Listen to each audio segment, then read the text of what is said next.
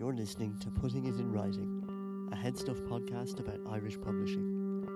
In each episode, we take a look at the different parts of the industry and find out how they work and whether they're working.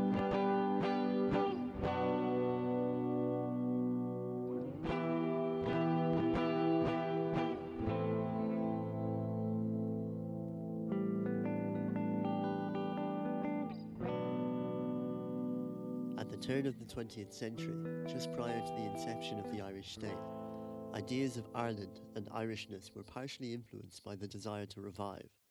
The idea that there was something authentic and inherently unique in our cultural identity, which had to be recovered. Throughout the 20th century, Ireland was at the very least the origin of great literary talent. The achievements of writers such as Joyce and Beckett, among many others, fueled the notion of the country as a land of saints and scholars. Nowadays, despite efforts to the contrary, the same small selection of big names are continually held forth as representative of Irish culture. Ferries and bars adorned with the likeness of our great literary men belie the true identity of Irish literature. Though the repeatedly cliched references to Ireland's literary provenance may rankle with those who feel neglected by modern policy, the number of books published by Irish writers to international acclaim poses the question where does Irish publishing figure amongst all of this success? Let's take a look at the numbers. The National Library is one of eight copyright libraries in Ireland, which means it acquires a copy of every item published here by law. Between 2006 and 2009, the National Library took in over 2,000 titles a year. If we take a 300 page novel as an average, that's about 40 metres of shelf space every year. If you're more interested in clock-ins, Irish publishing as a whole worked just over 3 million hours in 2011. That's compared with over 48 million hours in the UK and almost 58 million in Germany. But to measure the scale of the operation is perhaps asking the wrong question. After all, many people consider it rude to ask how much they earn or how many hours in the week they work. A lot of energy is spent interacting with the finished product, but what happens before the handwritten idea is purchased as a printed book? As an example of something which is between written notes and printed copy, here is an excerpt from a new short story by Hugh Fulham McQuillan. Hugh has previously been published in Gorse and the Stinging Fly, and he is currently working on a collection of short fiction. Apparently, no hair has ever grown on the palms, the soles of the feet, the lips, never in all our years. That skin is glabrous, hairless, what is left of the body is mostly covered in thick terminal or fine downy hair.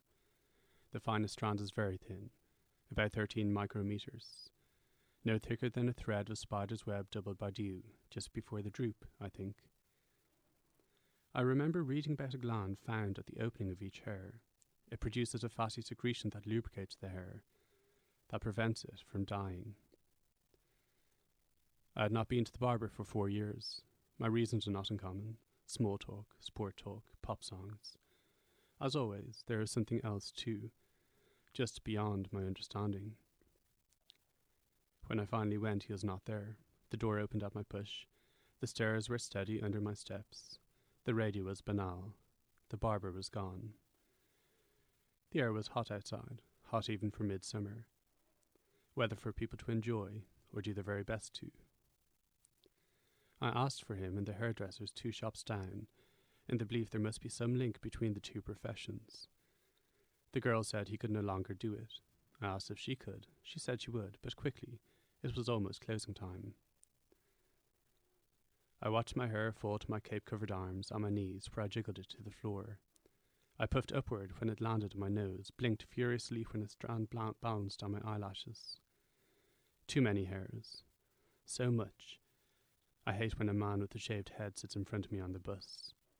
The number of shorn black dots is so dizzying I have to look down to my hands to stop the nausea. It repulses me, somehow, the knowledge that there are so many. In preparation for my haircut, I had avoided reading those sentences that estimate the number of hairs a person has, but now, seeing them fall, I found myself wanting to know how many might grow on the average head. I needed to know this and on the average person too, counting especially those downy strands unseen by all but the most thorough lover. We'll be hearing more from Hugh later in the show. In the meantime, as previously mentioned, I'm going to be visiting people at various stages in the bookmaking process. My first stop is one of Dublin's city libraries on Pearse Street, just down the road from Headstuff HQ.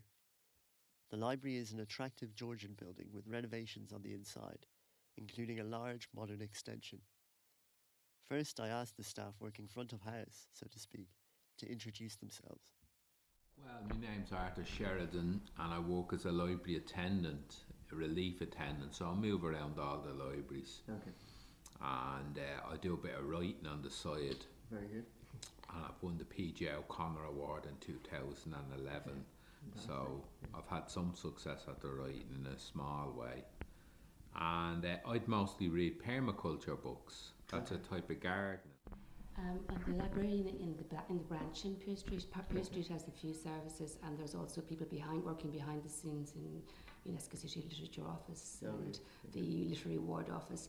But I'm in the branch library downstairs, Okay. so that's like a regular branch library. That's um, uh, so things like arranging events and. Um, you know, I'm just I'm, I'm just blanked there, but that's honestly I'm very busy. Yeah. just regular, you know, overseeing regular library library work. You know, like Yeah. book displays and liaising with community groups, that kind of thing. Yes, um, well, I'm a library assistant with Dublin City Public Libraries, and uh, currently I'm on, uh, re- on the relief panel, which means I go from library to library as required, you know, to cover leave and so on. There are a variety of different roles within the library, with some leading a more nomadic working life than others. Some, however, have had their eye on the library from a very young age. I always wanted to be a librarian since I was a little girl. I wanted to be. No, actually, I was just thinking about that recently. I wanted to be a secret agent when I was, yeah, when I was Okay. young. But I was seduced by the glamour of the public library system. of course, yeah. there were also those working in other departments, fulfilling the other services the library provides. One of these services is the reading room, where library members can peruse the city records. I work in the reading room in Okay. Pearse Street, which is basically the, the public end of the Dublin and Irish collection of books um, and the city archives. So um, most of our emphasis would be on people interested in local history, family history, that kind of thing. It's a reference library that's based here in Pearse Street. I was interested to hear what sort of characters use the reading room. Well, it can kind of go anything. It depends on who comes in the door, basically, Yeah. and what questions you get get asked. So it can vary from, say, you know, a tourist coming in saying they're interested in researching their family history, to an academic coming in to have a look at, say, some of our 18th or earlier. Um, uh, 18th century earlier material, manuscripts, um, or um, what in the last couple of years, what there's been a big increase in is people come in to actually look at our collection of images, digital images, photographs of old Dublin, um, prints, um, and we have the Fáilte Ireland collection of images now as well, Yeah. which is basically all of Ireland from the 50s and 60s, an amazing resource for people.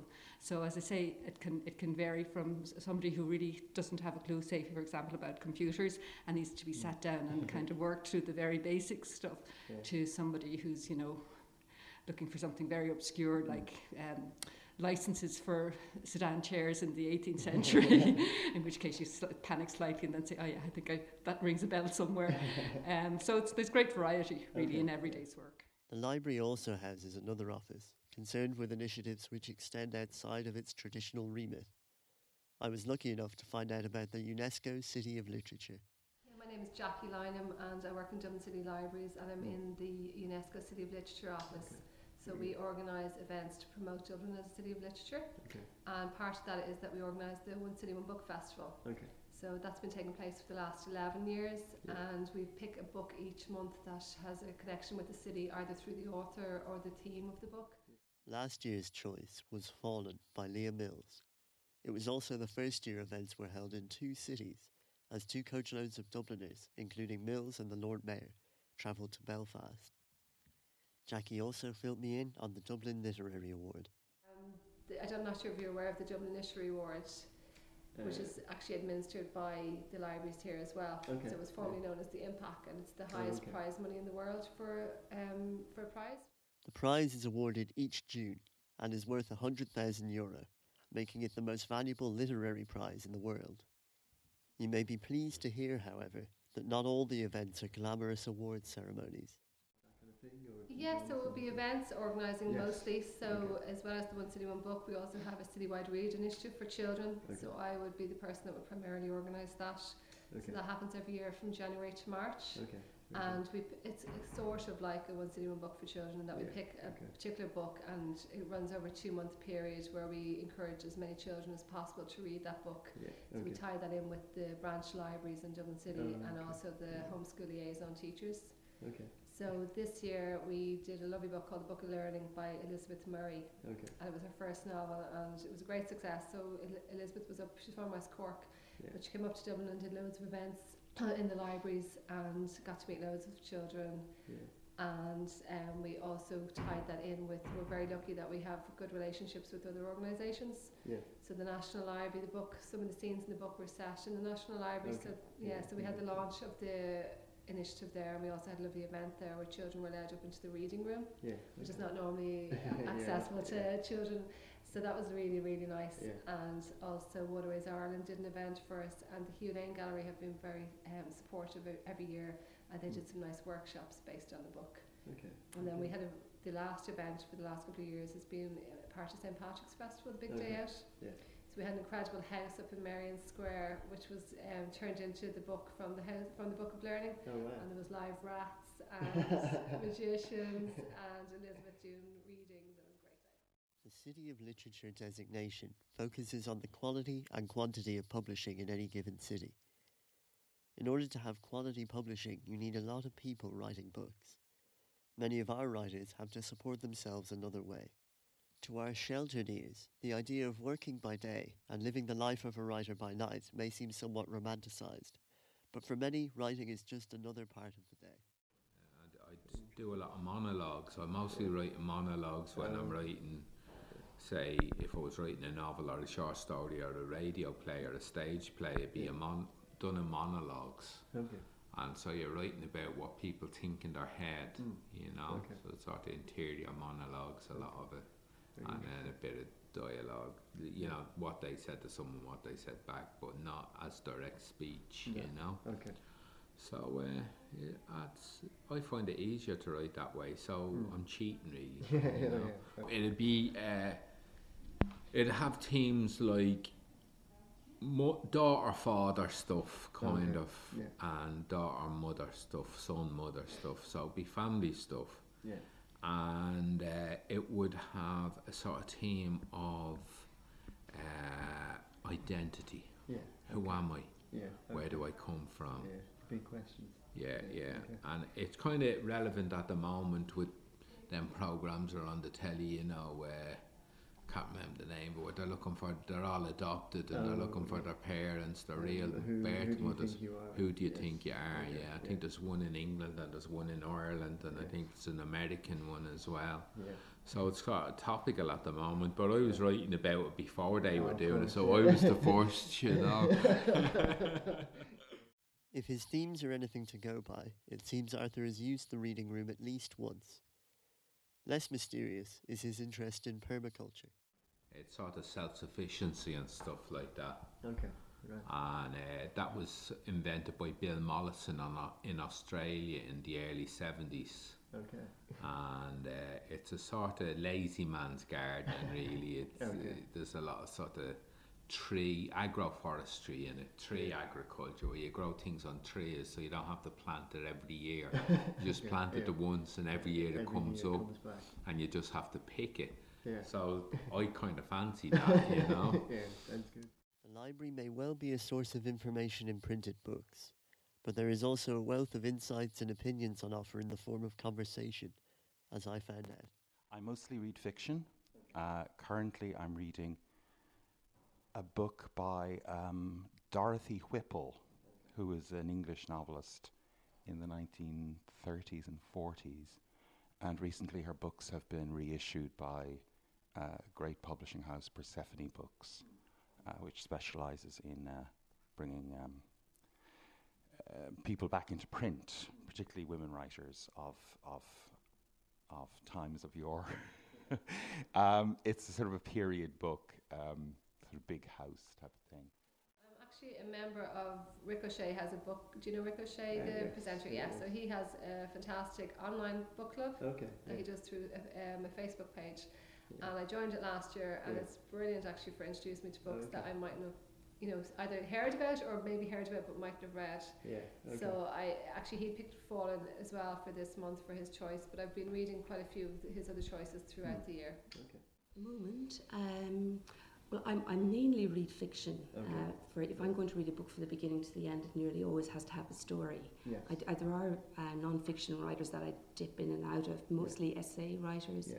Okay. But uh, I would, it's mainly fiction, and I go Okay. through phases of where I read, and there've been that's been a phase now for about the last six months where I read nothing but thrillers because thrillers Okay, are kind of my escape. Uh, Yeah. Okay. easy easy reading and I was trying to think what they have in common I know the writers I like Yeah. and when I read the back of a new writer I kind of know whether I'm going to like it or not Yeah. Okay. so I tend to like uh, psychological suspense that are it's mainly about character Okay. Uh, people like Sophie Hannah I've just finished The Narrow Bed it's her new one Okay. if you know if you've read any of hers, but she's she has two. There's two detectives in somewhere in around the Lake District or somewhere in England, and Yeah. but they they're not the main characters. Each book there's a, there's a, the, the there's the main character is uh, is somebody who's involved in that mystery, Okay. and those two detectives, Charlie Zailer and uh, Simon Wa- Simon Waterhouse, I think they're married. They're both very dysfunctional in different ways. Yeah. What I was actually reading before I came up was the first episode of Breaking Bad. Oh, okay, very good. The script one. The isn't it? script, yeah, yeah. So I read scripts and stuff like that, you know. Yeah, yeah. And uh, I'm doing a course in Filmbase in s TV writing at the moment. Oh, very good. Okay. So that the the script is part of that course. So going through the program bit by bit and seeing the structure of it and how it was put together and all that, you know. So uh, it's it's quite good actually. The script, you know, it's very very well written. You know, very yeah, I guess interesting. you'd hope so, wouldn't you? Non-fiction, maybe more. Yeah. Maybe um, I quite like humorists. David Sedaris. Have you Mm. read David Yeah, Sedaris? I can yeah. highly recommend him. When you're engulfed by flames, flames, I'm re- reading those those essays at the moment. Yeah. And they're mainly just about his life, o- and it's, it's changed over the years. It's kind of more domestic now than it would have been 20 years ago. Okay. Yeah. Um, but he's just really, really funny, but Yeah. very insightful as well about how people are with one another yes. and how we are in our heads. Yeah. Um, I quite like political commentary. Christopher Hitchens, one of my favourites there. Okay. I'm still not over Hitchens. I was just uh, thinking, how long recently is it since he died in 2011? Yeah. The end of 2011. I'm still not over it. I think I took it harder than people actually do. Though they are not always what you might expect. Well, I've just finished um, Anne Enright's The Green Road, Okay. um, and it's a little bit unfortunate because I really liked The Gathering, which is Okay, very yes, dark. Yeah. Uh, the Green Road, I found not as satisfactory, I have to say, at all, although it's, you know, and maybe I'm missing something. Yeah. It's been shortlisted for lots of prizes. There's parts of it that are beautiful. I mean, she can, she, the woman can write, Yeah. obviously. And some of the descriptions, even of the, you know, the farm, the farm in Clare, the countryside in Clare, I thought were gorgeous. But I just felt that the characters didn't really ring true for me, didn't hold Okay. together, Okay. particularly the section um, set in New York in the 80s, where, uh, which one is it? Is it, is it Dan, the, the, um, the, the gay guy who's living over there? And I mean, I had f- gay friends in the 80s who were Yes. going through that, Yes. not in New York, Yes. but in London and places like that. Okay. And it the, It just didn't ring true. Sometimes I think, well, I want a kind of a gentle read now, a kind of a nostalgic read. Uh, other times I, I will want something more edgy. I read a lot of crime fiction. Um, or something, it might be more something more philosophical or, or whatever. N- no, I, I, I like all genres really in fiction, with probably the exception of science fiction. I'm not interested in other worlds. I think our own is interesting enough without going to a make believe planet, you know, and meet, meeting make believe uh, species. So, yeah. I'm always looking out for new authors because what I'm finding is I'm because I'm is getting older and re- I've been reading such a long time that I can get very excited about an author that I've really liked, and then I read something. Yeah. There's, there's, there's a breed as well, like the Ian McEwans and the Sebastian Faulks that I used to love, Yes. and now I Okay. think they've got they've either got lazy or Yeah, I've just not not relating it Yeah. to to it anymore. Hmm. Um, but that's why. But I'm, I'm, you know, I still have my own favourites. If there's a Margaret Atwood out there, Yeah. I'll read it. Okay. And even if she's got, she's she's terribly dark, and she's the last one was just fairly vicious. okay. but just she's just such a brilliant Yeah. writer, and she doesn't pull her punches. No. You know what she what she thinks she says. As one might expect, there was significant interest in Irish writing. Um, just a book that I'd recommend if you haven't read before. It's Okay. a book by um, a lady called Sara Baume. She's an Oh, Irish yes, author. yeah. and you've probably come across it. the- yeah, yeah. She's won a couple of prizes, and it's called Spill, Simmer, Falter, Wither. Yeah. And it's probably the best book I've read in years. I just absolutely loved it. It was the only book I think that I've actually stopped and started to read passages out loud because I didn't Okay. want to miss a word of it. um, and so that'd be my recommendation to people if they haven't read it. And then I read one of the shortlisted ones from the next year. I think I think it was the next year, and it was Donal Ryan's The Spinning Heart. Okay. Now that's really interesting for me because he writes in the same style as I write Okay. in. Yeah. Plus, it was a monologue uh, novel. It's Okay. about twenty-one monologues based on the same subject Okay. at different periods in time, Yeah. going on the subject. Yeah. So I read that twice. I thought Yeah. that was fantastic. I really liked it, and I don't read much, Okay. Yeah. or I haven't. Yeah. Like I've worked in different parts of the council, and Yeah. since I came into libraries, I've read, I've read more books than I ever read my whole life before. You know. But yet again, there were differing opinions. I don't actually read a whole lot of Irish Okay, writers, yeah. mainly because in that case they're really depressing. but, but um, and that's why it's great when you read somebody like a, a Kevin Barry, who's also depressing, but has a kind of a liveliness or a kind of a virtuosity about it that that, that it isn't like Colm Tóibín who just puts word after word and Yeah. describes somebody tying up a parcel to and you say, why am I reading this? Yeah. um, or I, I really like um, um, Paul Murray as well. Mm. I really enjoyed Skippy Skippy Dies. So it was just because it's different. Soon it was time to say goodbye. My next stop was one of Dublin's other 19 city libraries. My journey took me across town to Cabra, where there is a newer, larger complex. I was greeted I was greeted by Mark French Mullen, who explained the greater size of Cabra Library is down to the fact that it handles distribution to most of the other libraries in Dublin. It is also mostly subterranean. And, and actually, interestingly enough, Yeah. a lot of that uh, process happens in this building as well. Oh, really? Yeah. Um, so, in this building, we have um, some librarians whose job is basically to to order the the new stock, yes. um, and so they're doing that in a number of ways. And one of the, the very important ways is in response to requests that we get from the public for Yes. um, Specific titles. specific titles Okay. and, and new titles coming out, Yes. but also kind of titles that have um, maybe been out for a long time Yes. and that we don't have a copy of, and um, somebody, you know, there could be new interest in an area of whatever health or Yes. uh, history or whatever, Yeah. and um, people start requesting books which you know maybe hadn't been in print before or, or Okay. you know That kind of thing. and so we sort of kind of restock or re um, you know restock that area that area of interest or, Yes. or whatever Okay. or an author okay. um, but also then they would obviously be looking at the newly published um, materials Yes. and lists of materials that are going to be published in Yeah, the near future. future. Okay. and those orders then would be made up sent to our suppliers Okay. um, because we have Yeah, contracted suppliers Okay. uh, for the different materials Okay. and genre types. Um, and the books then sort of are uh, books and DVDs and CDs and other materials all come into this building and they are um, added to our system and become available for loan by the public Yeah. and are distributed from here to Uh, so you know like sort of the the, the, boxes of new books Yeah. go to the branches from this building Okay.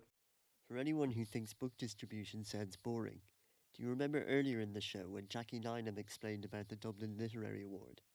Well, the announcement of the winner is only the beginning of the drama.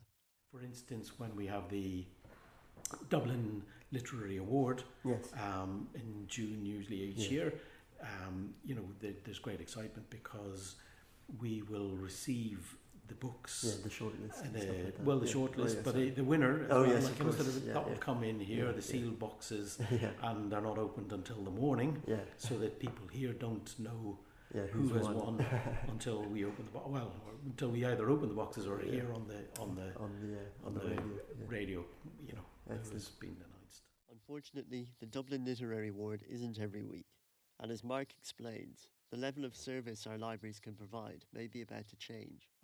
Previously, um, we had sort of tendered um, for supply of library materials to Dublin City Council Yes. libraries. Yeah. Okay, and that would be run by Dublin City Libraries, um, but we would be obviously sort of liaising and um, using the services of the of the procurement unit in, in Dublin City Council. Yes. Okay. Okay. Now the situation is developing because um, the government policy has been to sort of to look at national tenders for Mm, a lot yes. of these kind of things. Now, at the moment, the tender, the contract that we work under, is a contract for supply of library materials to the four Dublin um, local authorities. Okay, Okay, okay. so all of the Dublin authorities um, have are working under the same contract with the same suppliers. Yes. Okay, Okay. um, and there is movement towards a national contract which Okay. will mean that all the library authorities in the island of Ireland, Yeah. or in the Republic of Ireland at least, will be working under the same contract with the same suppliers. Yes. Now that hasn't happened yet, and obviously there are sort of some issues to be resolved around that Yes. because you know um, exactly how that is is run and, and Yeah. who you know because obviously if um, if there are one or two suppliers Mm. who get contracts under that um, tender. Yeah. and others who don't, that could have implications for Yeah. the, the book supply Yes. industry yes. in Ireland. Um, so you know, but I mean, it is it is a concern to us in the sense that um, we need the book uh, suppliers Yes. to be of, to be to be there Yes. in Ireland. Yeah. Um, we don't want to see them uh, disappear No. because that would Yeah. that affect the service that we pro- can provide yes. and that is provided to us because um, while there are large international conglomerates which will supply um, books and other library materials, Yes. um, there is the very specialist knowledge uh, of, of the Irish market, Yes. which is not the same as yeah. the English yes, market or the precisely. or the American market Yeah. and so on. Um, and also there is the, the, the very important part of of the um, the Irish interest publications Mm. and Irish publications, publications that are that are published in Ireland, Yes.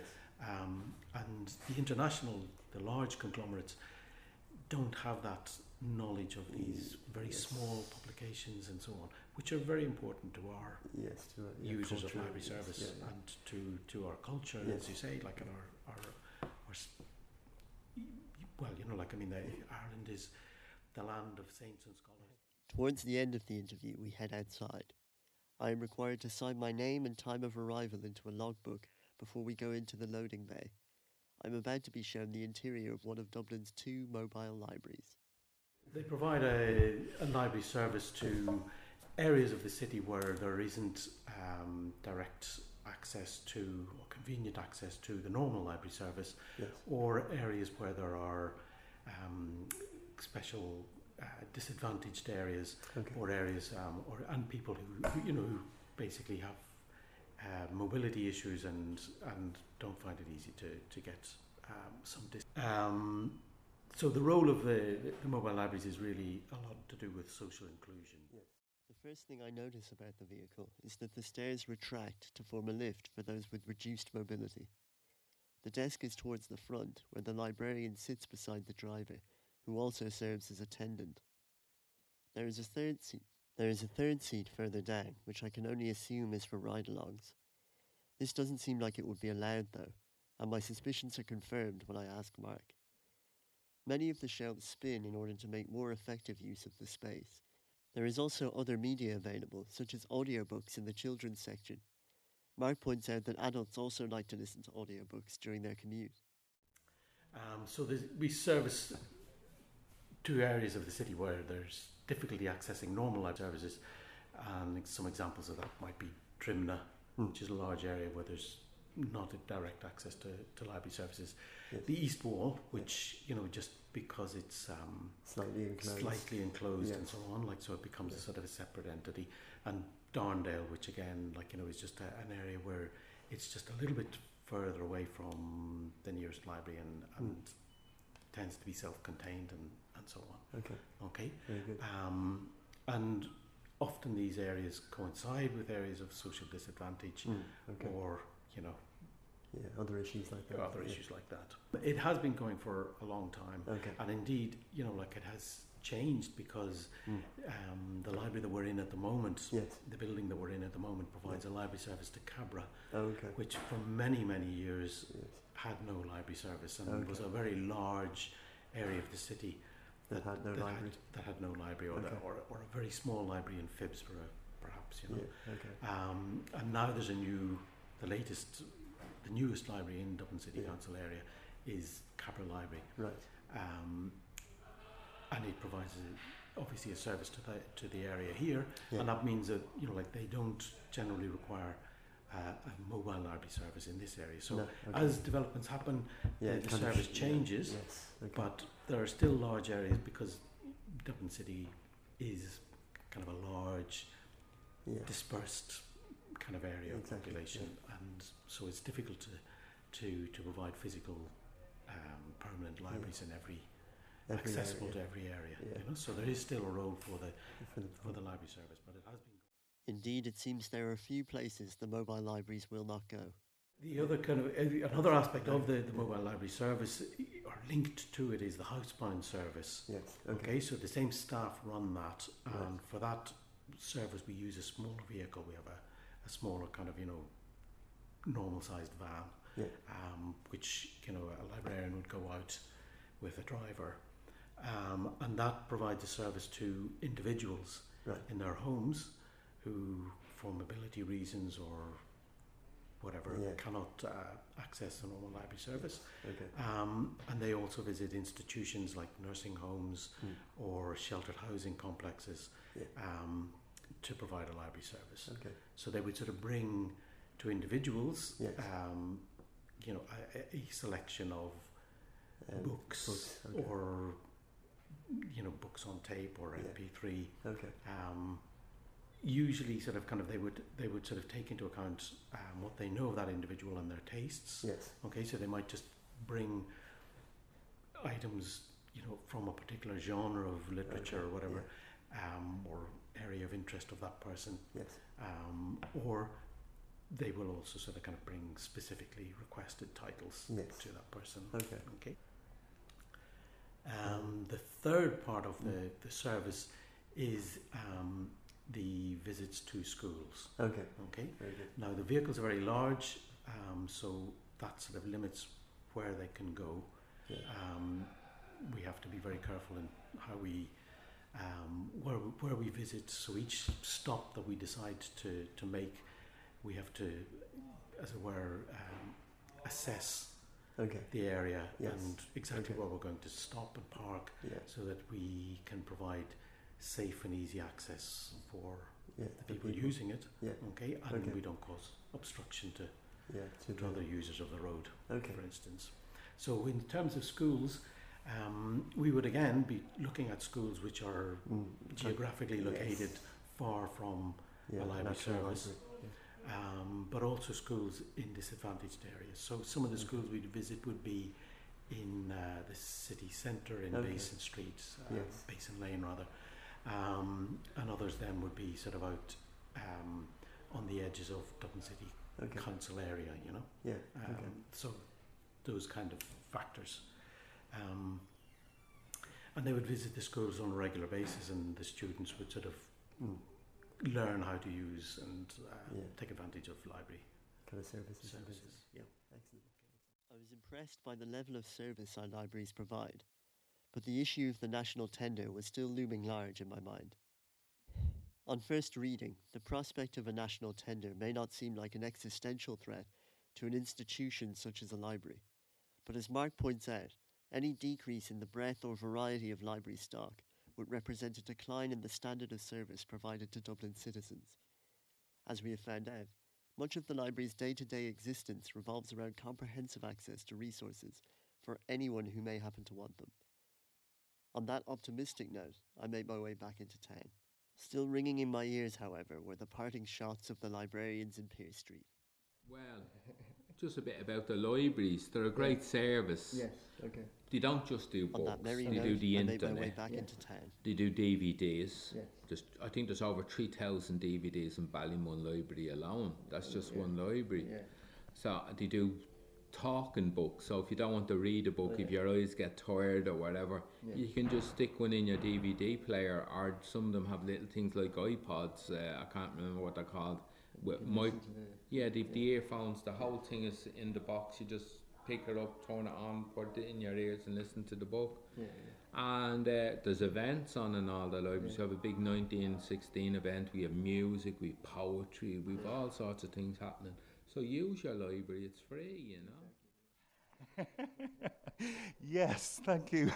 Uh, there is a parting shot, and I, I, because I, I one of the I, I, I think my the, my main kind of interest in in uh, in reading, in a sense, is to access people who have been forgotten, and I think uh, there's so many wonderful writers who've been forgotten.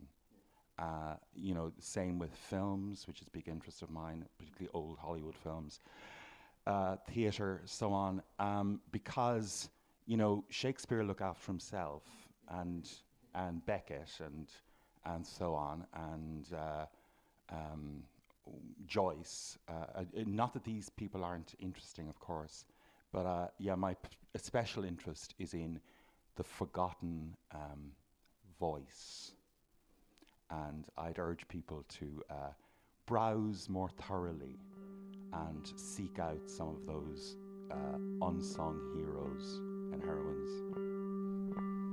Thank you very much.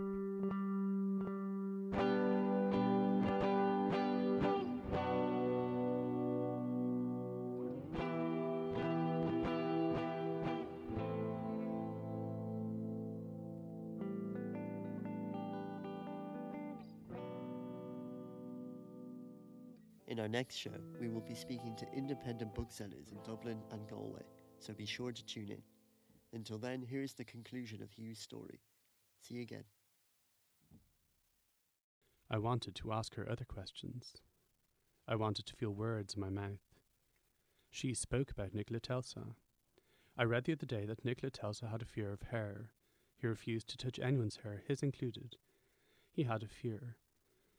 To say he had a fear is to say he owned it. It wasn't a primal thing like being afraid, it was distant from him, like a hobby. He chose fear for a hobby. He chose as his fear one of the few things a human cannot escape the hair that grows from almost every inch of their skin. I respect that, even if I find it ludicrous. In my opinion, hair should be trampled on, destroyed.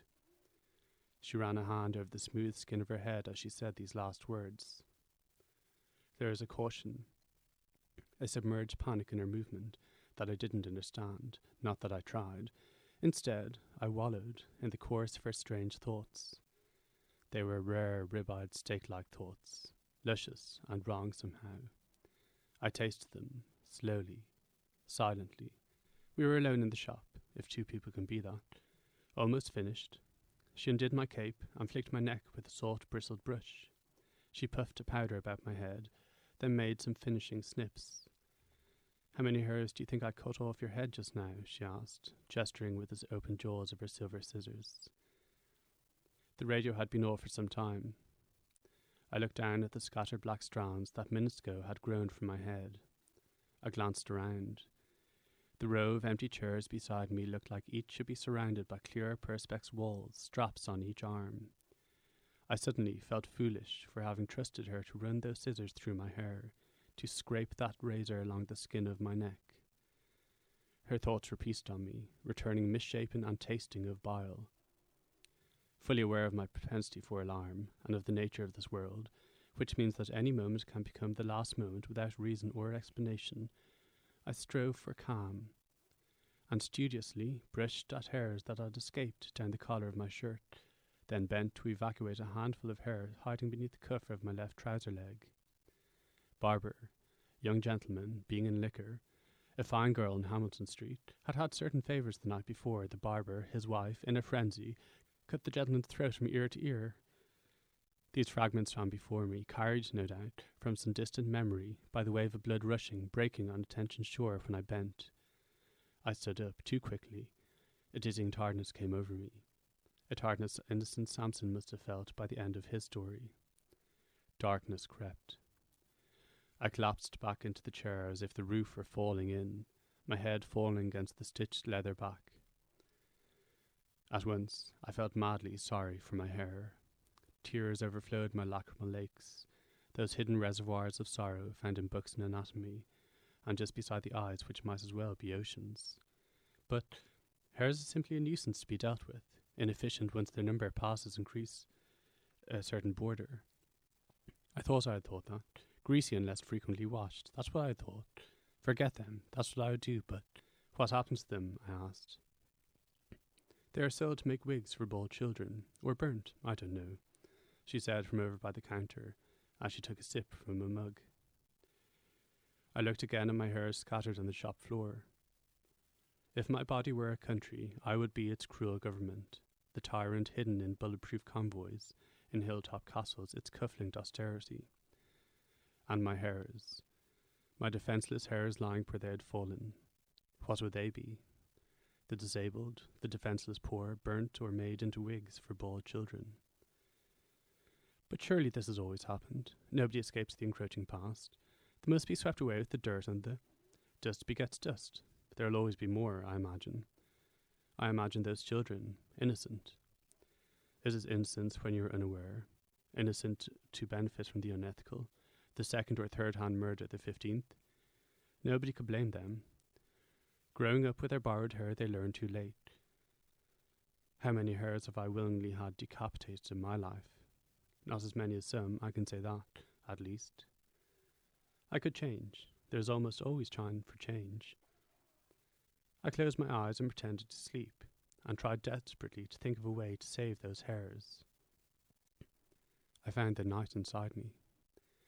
No thoughts or feelings, no brilliant plans, no remembrance of her and her delicate hands tracing her dining map, though I saw that image in every dark corner. No. Thoughts slouched from some murky swamp, yes, be careful now, but she had disappeared from my mind. The room was silent. I waited. I strained to hear the sweeping. Instead, I heard their clamouring galloping now. I opened my eyes, just a little. She stood behind my chair. We remained like that for at least ten agonizing minutes, maybe more. My watch ticked off each slow second, though I could not hear for the thundering. I could take it no longer and jumped up and asked why she had not swept my hairs away. It was getting late, I said, and the shop was supposed to be closed by now. You said so when I came in, didn't you? You said it would have to be a quick cut. I've been thinking, she said. You're not paid to think, you are paid to cut and dispose of my hair, I shouted, in the mirror, my face had become red. Veins stood out on my forehead. Remove these immediately. I kicked at a clump of hair that had probably sat above my ear. She said nothing. It had turned to silence now, closing in. It burrows down and finds more of itself inside me, and there's an erosion of the already softening edges of myself until what are you thinking about? What is it? Hair, mostly. Well, say something then. Tell me your thoughts you've spoken of before. Say something. I was thinking about how funny it is, this business. We are executioners, you know, you do know that. I was silent, a white wall enclosed by an absence of colour and noise, overwhelmingly captured. We are executioners, you know.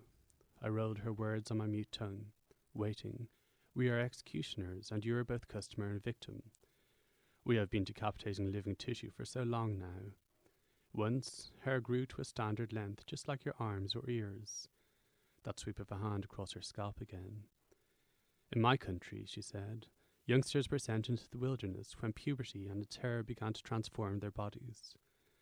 If they survived this journey, they were to return first to the haircutter's home, usually built on the outskirts of the village. Over seven days, the haircutter would cut and remove every strand of hair. Completely hairless, they then returned to the village to be welcomed as a member of the community, as an adult. At the end of the year, a festival was held, the culmination of which was the burning of the year's hair. Did it did it ever grow in the palms, on the soles of our feet, on our, our lips? I asked, certain I would die if I heard the answer, that I would die if I did not. Ask. She may have replied, I am not sure, yet I still live. She said much more about the festival, about the annual harvest and rites, that sounded like descriptions of medieval woodcuts. But when I tried to recapture it in writing, I cannot. I could create what she said, but that would be lying. In fact, I just tried that there, but there is nothing there. In truth, it was soothing to have such a voice speak to me, and I the only one in that room, to have it ring loud and running through my ears, like children on a Saturday morning on a warm day like it was. People walked past on the pavement outside, and I, briefly free, watched them, stared at their clothes, a particular gait, one especially, how he reminded me of. Now, hair does not cease. Every day the hairs reach a little further from the skin in search of survival, freedom, it holds secrets. It grows 76% faster than it did 100 years ago. It grows when you are dead, the ultimate one upmanship. It survives you despite your regularly paying for its decapitation. You're smothering it in shampoo and conditioner. She took a long bristled sweeping brush from her far corner and slinked toward me, trailing it across the floor behind her. Now you understand, she said. I understood less than ever gathered money, enough to include a tip, probably far too much, dropped it on the counter, and ran out into the evening air. Even outside, I could hear the long passes of the sweeping brush, the shushing and the pushing, and the silent, dead hair. Passing by the window of the butcher shop, my face looked different, lighter. I would have brought, bought meat for a barbecue, but they are closed, and I was glad. I felt very tired. I'm Connor O'Donovan, and this is Putting It in Writing. Join me again next time when I'll be exploring Irish bookshops. In the meantime, you can subscribe to this and other Headstuff podcasts on iTunes and Spotify.